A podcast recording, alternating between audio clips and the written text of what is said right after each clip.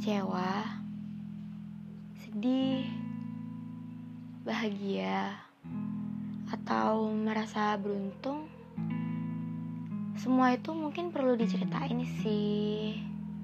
Hmm, mungkin nanti ke depannya cerita ini bisa mewakili hati kalian.